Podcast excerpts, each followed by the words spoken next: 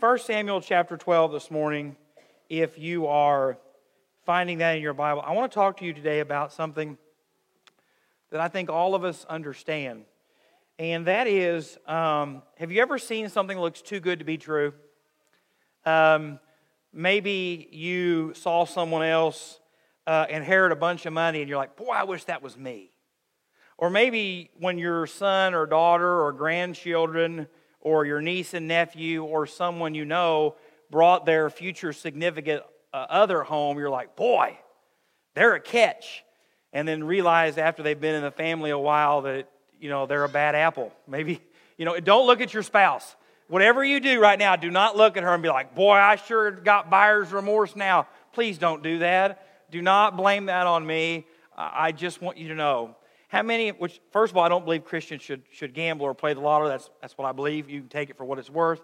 But how many of you have ever seen a program on television called The Curse of the Lottery?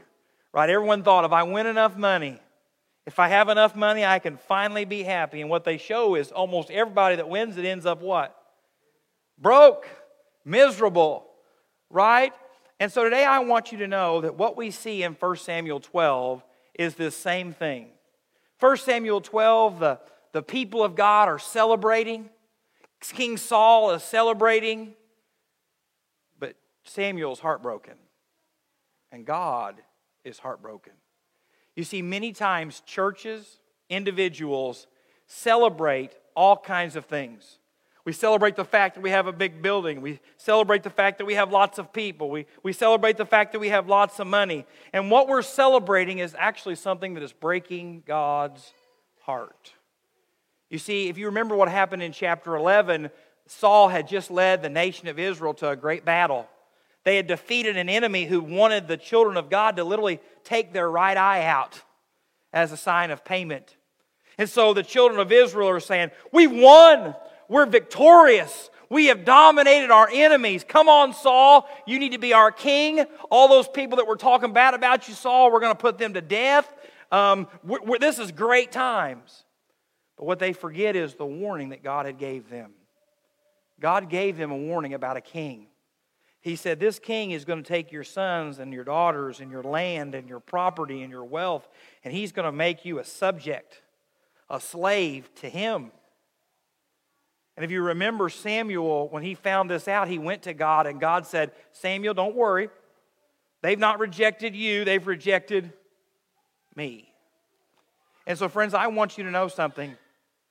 We can either be a church that celebrates what the world celebrates and breaks God's heart, or we can be a church that celebrates what God celebrates.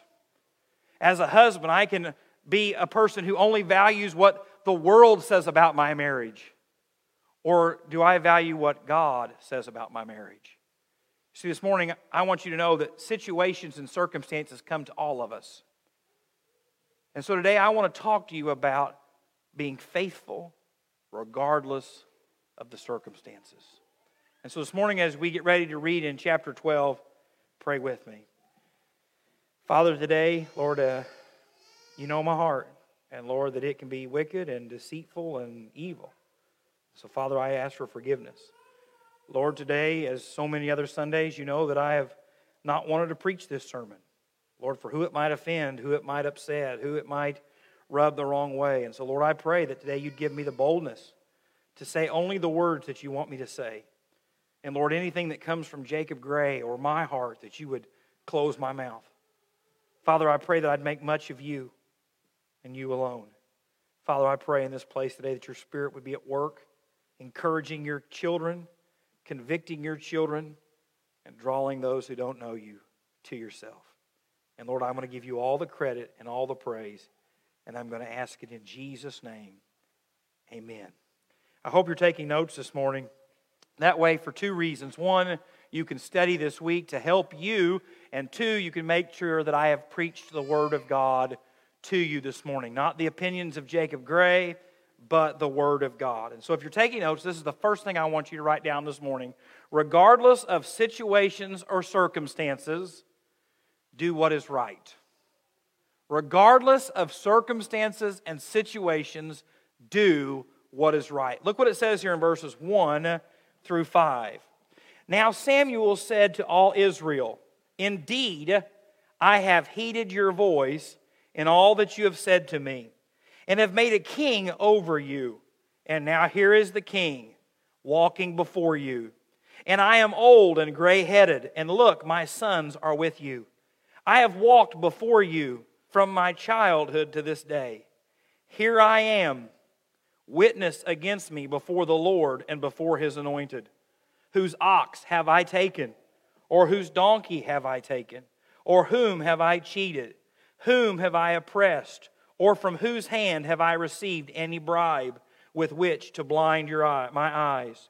I will restore it to you. And they said, You have not cheated us or oppressed us, nor have you taken anything from any man's hand. And then he said to them, The Lord is witness against you, and he anointed his witness this day that you have found anything in my hand. And they answered, He is witness. You see, Samuel was a prophet of God, but he was also a man. And if you remember a few chapters ago, the leaders of Israel came to Samuel and said, Samuel, you're old your kids are wicked, and we really don't like you being a judge anymore. We would like a king. And Samuel, as you know, went to God and made that famous exchange. But Samuel was also a human, he was a man like you and I. And so, if you can imagine, Samuel probably starts asking himself, I wonder how this happened. I wonder how all the children of Israel got on the same page and came to me and said they weren't happy with me. Do you think they all just woke up in the middle of the night and the Lord gave them a dream and said, Go to Samuel? Well, no. Starts the same way it starts in our life. One family said, You know what? I think Samuel's kind of old. Don't you think Samuel's kind of old? Well, yeah, not only is Samuel kind of old, his kids are heathens. And so then it went from Samuel's kids are old, his, his children are heathens, and it's like, and I don't even really like having a judge anyway. And so the children of Israel start what? Murmuring and complaining. And they start what all of us do. We start to whisper and murmur and complain. And so they go to Samuel and they say this.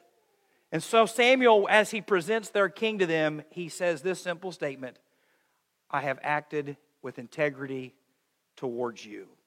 He says, Have I ever taken a, a donkey? Have I ever taken an ox? Have I ever taken something from you that should not have been mine? You see, this was a big deal because in this day and age, if a ruler wanted your donkey, he just took it.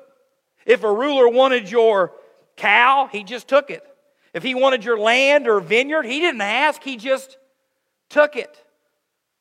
And Samuel says, I have never done that. Samuel says, I have always acted with integrity. I have always tried to do what is right. I have a lot of personality quirks. You all know that for nine years. But one of my biggest personality quirks is I refuse, I hate for anyone to buy my food. Um, Ken and I raced down the hospital at Evansville one time to get to the restaurant there to buy it first. And the reason is this it's not that I'm rude, it's not that I'm better than you. I never want anyone to say, well, there's Jake. We better take him out to eat because Lord knows he ain't going to buy his own food. Right? We'd take him out to eat. Jake's not going to buy his six kids food. We're on the dime for that. I don't stand around all year and say, Boy, I hope they really go over the top for pastor appreciation this, this year. No, I used to tell them, Don't do it. Why? Because my whole life I have seen ministers who have wanted to do nothing and be taken care of by everyone. And one of these days, when I leave here, whether God takes me home or He moves me, I want it to be able to said, I didn't always agree with Jake. I didn't always like Jake. I didn't always understand Jake. But he always tried to do what he thought was right. And friends, I want you to hear this today. This year has been hard. It's been hard for churches, it's been hard for families, and I want to thank the deacons. They have met with me every month through a pandemic, and uh, we've made hard choices this year as a church. We've had lots of hard situations. And have we got them all right? Absolutely not. Integrity is not perfection. Integrity is not perfection. At least one person agrees with me. But I believe that as a church, when I lay my head on the pillow and I look back over the last year, we didn't always get it right. But I think with the information that we've had and the decisions that we've presented, we've made the right choices. And friends, that's all you can do as a husband. The world's going to tell you work more, work less. The world's going to tell you spend more, spend less.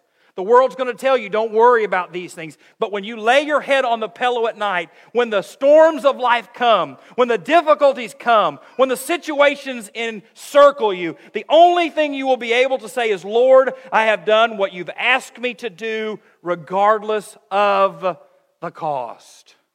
And friends, integrity is a thing that is lacking. It's lacking in the church, it's lacking in the world. And friends, today, if you want to please God, you're going to have to do what is right regardless of the circumstance that you're in. That means, as a husband, you and your wife might not be getting along right now, right? You might have the same situation that my wife and I have. She married someone that is twice the size now that she was when she got married, right? I don't look quite the same walking down the beach as I used to, you know, uh, when I caught her eye, right? I have, I have, there's more of me to love, right? And so you might be saying, Well, I've got one of those at home. And boy, that, that, that good looking coworker of mine, boy, they sure are nice. They sure are friendly to me at work. That man, he sure will listen to me when I tell him all my problems at work. You know, I, I know that it's right to honor my vows through sickness and through health, through better or for worse. But boy, I, I tell you, just once right now would really, friends, you have a choice to make. Parents, you have a choice to either follow the things of this world or say, no, as for our family, what you saw this morning is what we're going to do. We're going to raise our children in the nurture and admonition of the Lord. Maybe you own a business today and uh, you got that temptation to say, you know, I would love to sell America products, but boy, I tell you what, I can make a whole lot more money if I sell this Chinese junk and label it as an American. And so that little bit of integrity there to earn an extra dollar to, to make a little bit of a promotion. You have to ask yourself that question. Can you be like Samuel and say, Look at my life, look at my decisions, evaluate me, and have I wronged you? And the people said, We are witnesses that you have not, Samuel. That is my prayer for this church. It is not that we always get it right because we won't. It's not that we'll always make the right decisions because we won't. It is a desire that we will always make the decision that we think is right, no matter the cost. Whether it cost us everything or it cost us nothing. Proverbs chapter 11 says it like this The integrity of the upright will guide them, but the perversity of the unfaithful will destroy them. 1 Peter 3 says it like this For it is better, if it is the will of God, to suffer for doing good than for doing evil. You see, the children of God were celebrating. Give us our king. Give us our victory. Give us our prosperity. And Samuel's thinking, You're headed for destruction. And friends, the world will celebrate you when you've got more money than you can spend. And there's nothing wrong with being wealthy. The world, the world will celebrate your kids when they're the best athlete at everything. Your world, the world will celebrate us when we have hundreds and hundreds of people. The world will celebrate when you have a building that looks like this and is paid for. And none of those things are wrong. But friends, God don't celebrate any of that. You know what God celebrates? We have a baptism service next Sunday, and we have a baptism service the Sunday after that. Four of you. we have a baptism service next Sunday, and we have a baptism service the Sunday after that. That's what God celebrates. The fact that someone who is dead in their sins and trespasses said, I can't live this way any longer. I'm going to repent of my sins. And not only am I going to do that privately, I'm going to stand in front of people that never smile and I'm going to declare it to them. Next Sunday, we've got a revival service. Now, I don't agree with everything Tim says. and He doesn't agree with everything I say, but I believe he is the evangelist for the hour that our church has next week, and I believe God has a word. And so I'm expecting God to do things that the world can't do. I'm thinking God's going to do things that the world can't explain. God celebrates things like this when a husband and a wife who have had a rough time, maybe there's been unfaithfulness, maybe there's been difficulties say, hey, we're going to forgive each other and we're going to try to make this work. God celebrates that. You see, if the world can do it on its own, if you can do it on its own, God doesn't celebrate that. What God celebrates is when He is at work. When that person you never thought you could forgive, that you forgive. That person you never thought there was any hope for gives their life to Christ. Those are the things that God celebrates. And the only way we will see that if we will continue to say we are going to do what God says, regardless of the cost, at home, in private, and as a church. Because that's what Samuel says. Because you know what Samuel realized was this there's going to come a day when they're not very happy with this king.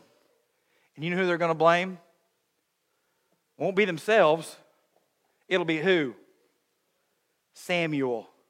Why did Samuel give us a king? Why didn't Samuel stop us?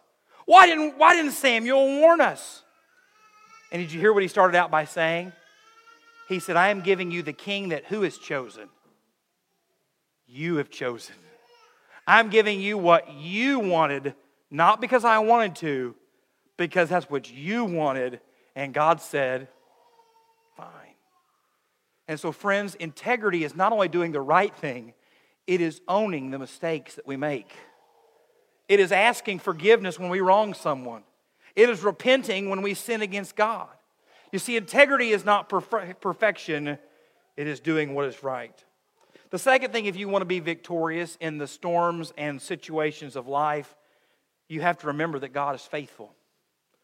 It's not about you, it's about Him. Look what it says in verse 6 as we continue verse by verse through this chapter. Then Samuel said to the people, It is the Lord who raised up Moses and Aaron, and who brought your fathers from the land of Egypt. Now therefore stand still, that I may reason with you before the Lord concerning all the righteous acts of the Lord, which he did to, your, to you and your fathers when Jacob had gone into Egypt and your fathers cried out to the Lord, then the Lord sent Moses and Aaron, who brought your fathers out of Egypt and made them dwell in this place. And when they forgot the Lord their God, he sold them into the hand of Sisera, the commander of the army of Hazor, into the hand of the Philistines, and into the hand of the king of Moab. And they fought against them. Then they cried out to the Lord and said, We have sinned because we have forsaken the Lord and served the Baals and Ashtoreths. But now deliver us from the hand of our enemy, and we will serve you. And the Lord sent Jerubbaal, Bedan, Jephthah, and Samuel, and delivered you out of the hand of your enemies on every side. And you dwelt in safety. And when you saw that Nahash, king of the Ammonites, came against you, you said to me, No, but a king shall reign over us when the Lord your God was your king. You see, Samuel tells them, Do you remember what it was like to be a slave? Do you remember what it was like to have nothing? Do you remember what it was like to be helpless and weak and what God did for you? And how God changed your life? How God brought you out of slavery? How God brought you to a land that you didn't have to plant the crops, to houses that you didn't have to build? Do you remember God and what He's done for you? And friends, if you're going to overcome the difficult circumstances and situations in your life, you have to remember what God has done for you. Today, if you're here and you're a Christian, you have had something happen to you in your life that is the greatest thing that could ever happen to anyone, and that is you've been born again. God forgave you of your sins, brought you into a relationship with Him. And friends, if God can save you from your sin, it is the that is, there is nothing more challenging than that. If God can resurrect the dead, if He can give life to the dead, He can overcome your depression. He can overcome your despair. He can overcome your division. He can overcome your lack of faith. Whatever it is. But you have to remember the God who's been with you all these years. As a church, you need to remember, we need to remember how God has been with us for 200 years how He's worked and moved, how He's saved and changed lives, how He's carried us through difficult times. It's not the pastor who carries this church, it's not the deacons who carry this church, not the Sunday school teachers who carry the church. Nothing like that. There is one person who is responsible for the blessing and abundance of this church, and it's the Lord.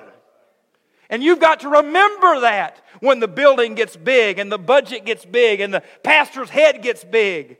You've got to remember that, that it's God who's your source, it's God who your supply. This week it was really windy, and I was looking at my hair in the mirror here at church out the front door. The windows were reflective, and I was going, man, that's a lot of forehead with no hair. But then I thought, I'm glad I don't have a wig today because there would be no hair on top of this head. And I thought, man, my head looks a lot bigger than it did when I first started here. And I don't think it's grown so much here, I think it's added here is the problem. But, friends, that's not what kind of big headed I'm talking about. When we get too big for our britches, when we think, Lord, you can't allow bad things to happen to us. Lord, we won't go through difficulties. We don't need God's presence. You know how dependent a church is on God? Let's call a prayer meeting and see how many people show up. Let's call a time of fasting and seeking the Lord's face and how many people jump on it. You see, those are the things that show us that we remember God and how good He's been to us, how He's carried us, provided for us. You see, one of these days your spouse might fail you. One of these days your pastor will fail you. One of these days, your deacon or Sunday school teacher is going to fail you. One of these days, your friends are going to fail you. But I want to read you one of my favorite verses in the whole New Testament. It comes from 2 Timothy chapter 2, verse 13. If we are faithful, faithless, he remains what? Now, I know some of you went to McLeansboro, but let's prove our English teachers that we can read, okay? If we are faithless, he remains. You see, God says when your faith fails, when your trust fails, when people fail, he will be what? Faithful. And look what it goes on to say. He cannot deny himself. He is telling us he cannot not be faithful. God cannot be faithless. God has to be faithful because that's who God is. God's not going to waver. God's not going to call into question. He will be faithful because that is who He is. That means when I cannot see hope in the difficulties I'm going through, God said, I'm going to be faithful. When I have given up all hope for my prodigal ch- child, when I've given up all hope on that relationship, when I've given up all hope that God is at work, God says, I am faithful. I am faithful. But in Second Thessalonians, it gives us even more hope. Look what it says in Second Thessalonians chapter 3. But the Lord is faithful. We've already proven that. Who will establish you and guard you from the evil one. Not only will God be with you, He will be fighting for you. Now, I know none of you has ever had a rambunctious youth, right? I know that you've all been the same godly people you are now since you were born. I understand that. But some people, this is what I've heard, okay? Some people, when they were younger, were more rambunctious than others, right? And they maybe like to fight and run around. And, and uh, on many occasions, you've probably heard this statement they talk a great big game but they can't back it up. And uh, how many times have you ever, as a child, seen your siblings getting a butt chewing that you deserved? How many of you spoke up and said, That was actually me? I would love to take their punishment for them. That's not right, what you're saying to them. You know what I said as a kid? I'm glad that's not me. I'm glad that's them. And that's how most people are. They'll talk about being there with you. They'll talk about being loyal. They'll tell you they'll be there in the fight with you. But when the fight comes, guess what most people do? Run. I told this analogy in the first story, and I'll give it in the second one because I don't want you to think that I'm discriminating against anybody. It's kind of like this statement right here. As you know, our chairs are farther apart because of COVID. It's kind of like when someone says for 12 weeks in a row, I don't like the fact that our chairs are so far apart. I don't like to check the fact that our chairs are so far apart. Well, I tell you what, we got a business meeting in three weeks. Why don't you make a motion that we push our chairs back together? I've never had this complaint. That's why I'm using it, okay? So it can't offend anybody. Get to the business meeting. Um, we have a, a, a decision to make about our chairs. Would you like to move them closer or keep them that far apart? And this person who spent 12 weeks complaining about the chair stands up and says, I like exactly where they're at, and I can't believe you'd try to move them. And everything in me as a pastor wants to take a chair and throw it at them.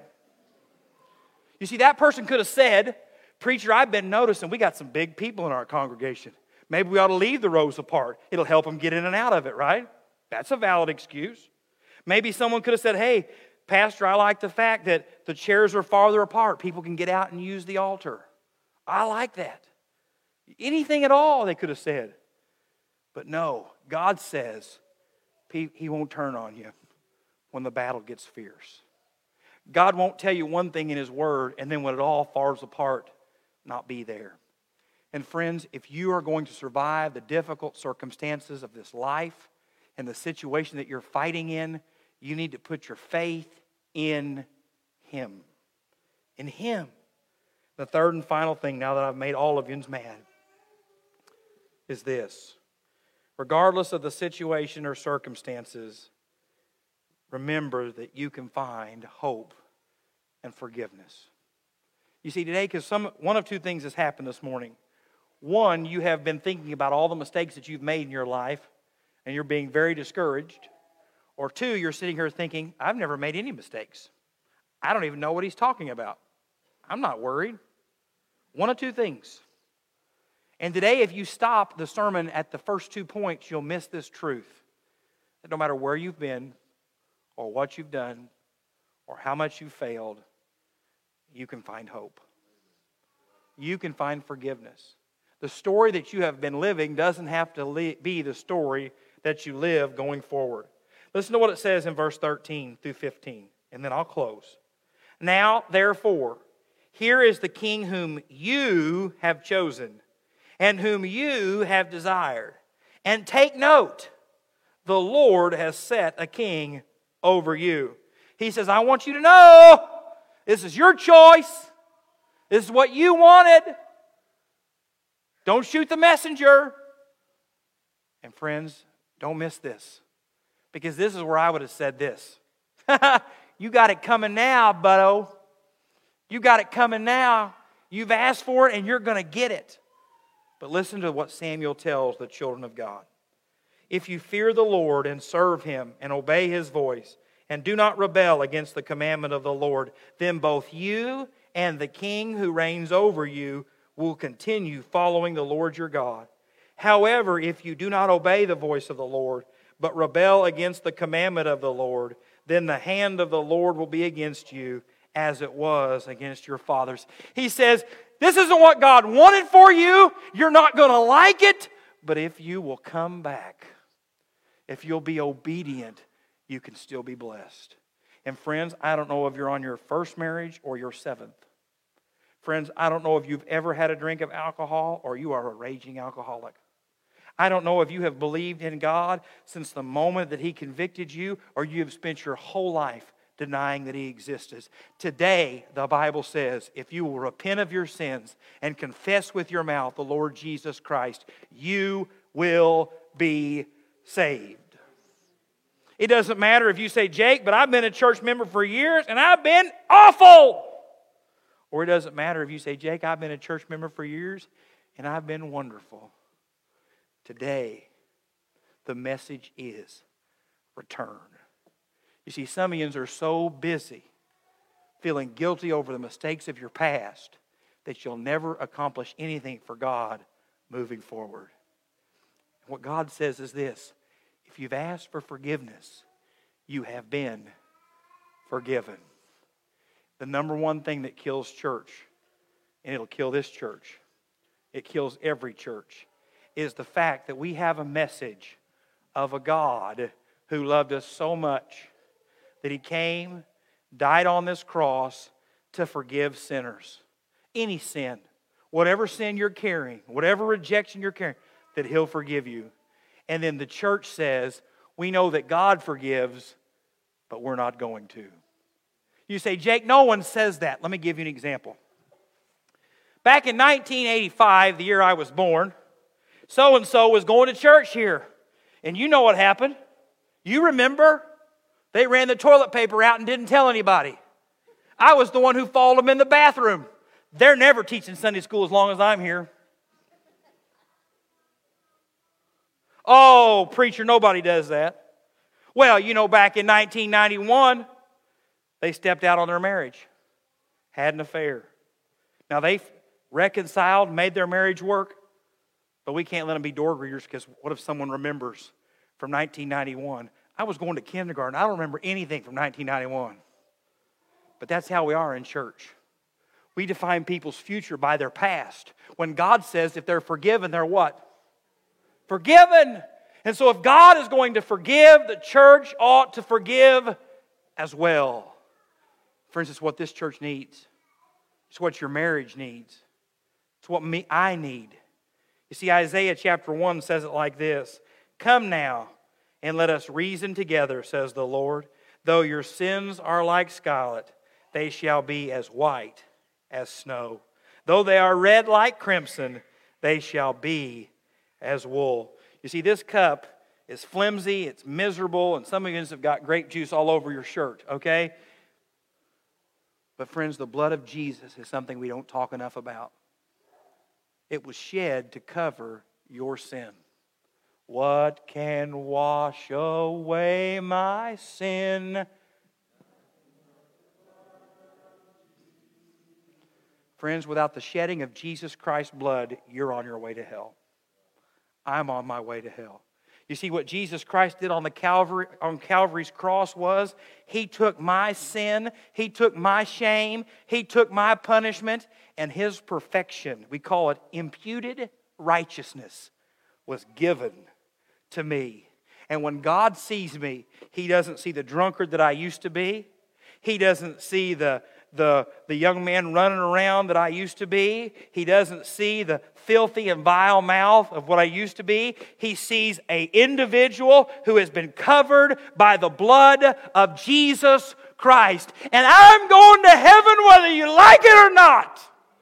Amen. And friends, that's how the church has got to believe. It doesn't matter where we've been, what we've done, how we've failed. If we'll come to God today and say, Lord, forgive us he will.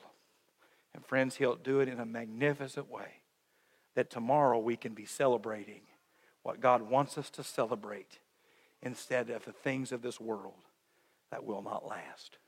Pray with me as Jamie comes. Father, I thank you for your word. And Lord, I pray today that if I have said anything out of my own heart, that you'd forgive me, that you'd correct me. But Lord, I pray today that as I have preached through this chapter of your word, that you have spoke to your people. God, give us the grace and the humility to fall on our face and say, Lord, I am a sinner. Lord, I pray today for that man, that woman, that boy, that girl who is here, and your spirit is convicting, God, that you are revealing to them that they're lost and that they need you. Lord, that you give them the courage to step out and come and say, I'm lost, but I want to be found. God, only you can do that, not me. No one can except for you. Father, I pray for that family that's hurting today, that's broken. Lord, I, I pray for that marriage that's, that's one, one day away from the divorce court. Lord, I pray for that one student who's finally decided to give in to the temptation and peer pressure at school. Father, I pray for whatever the situation is today, God, that today you would warn us one last time.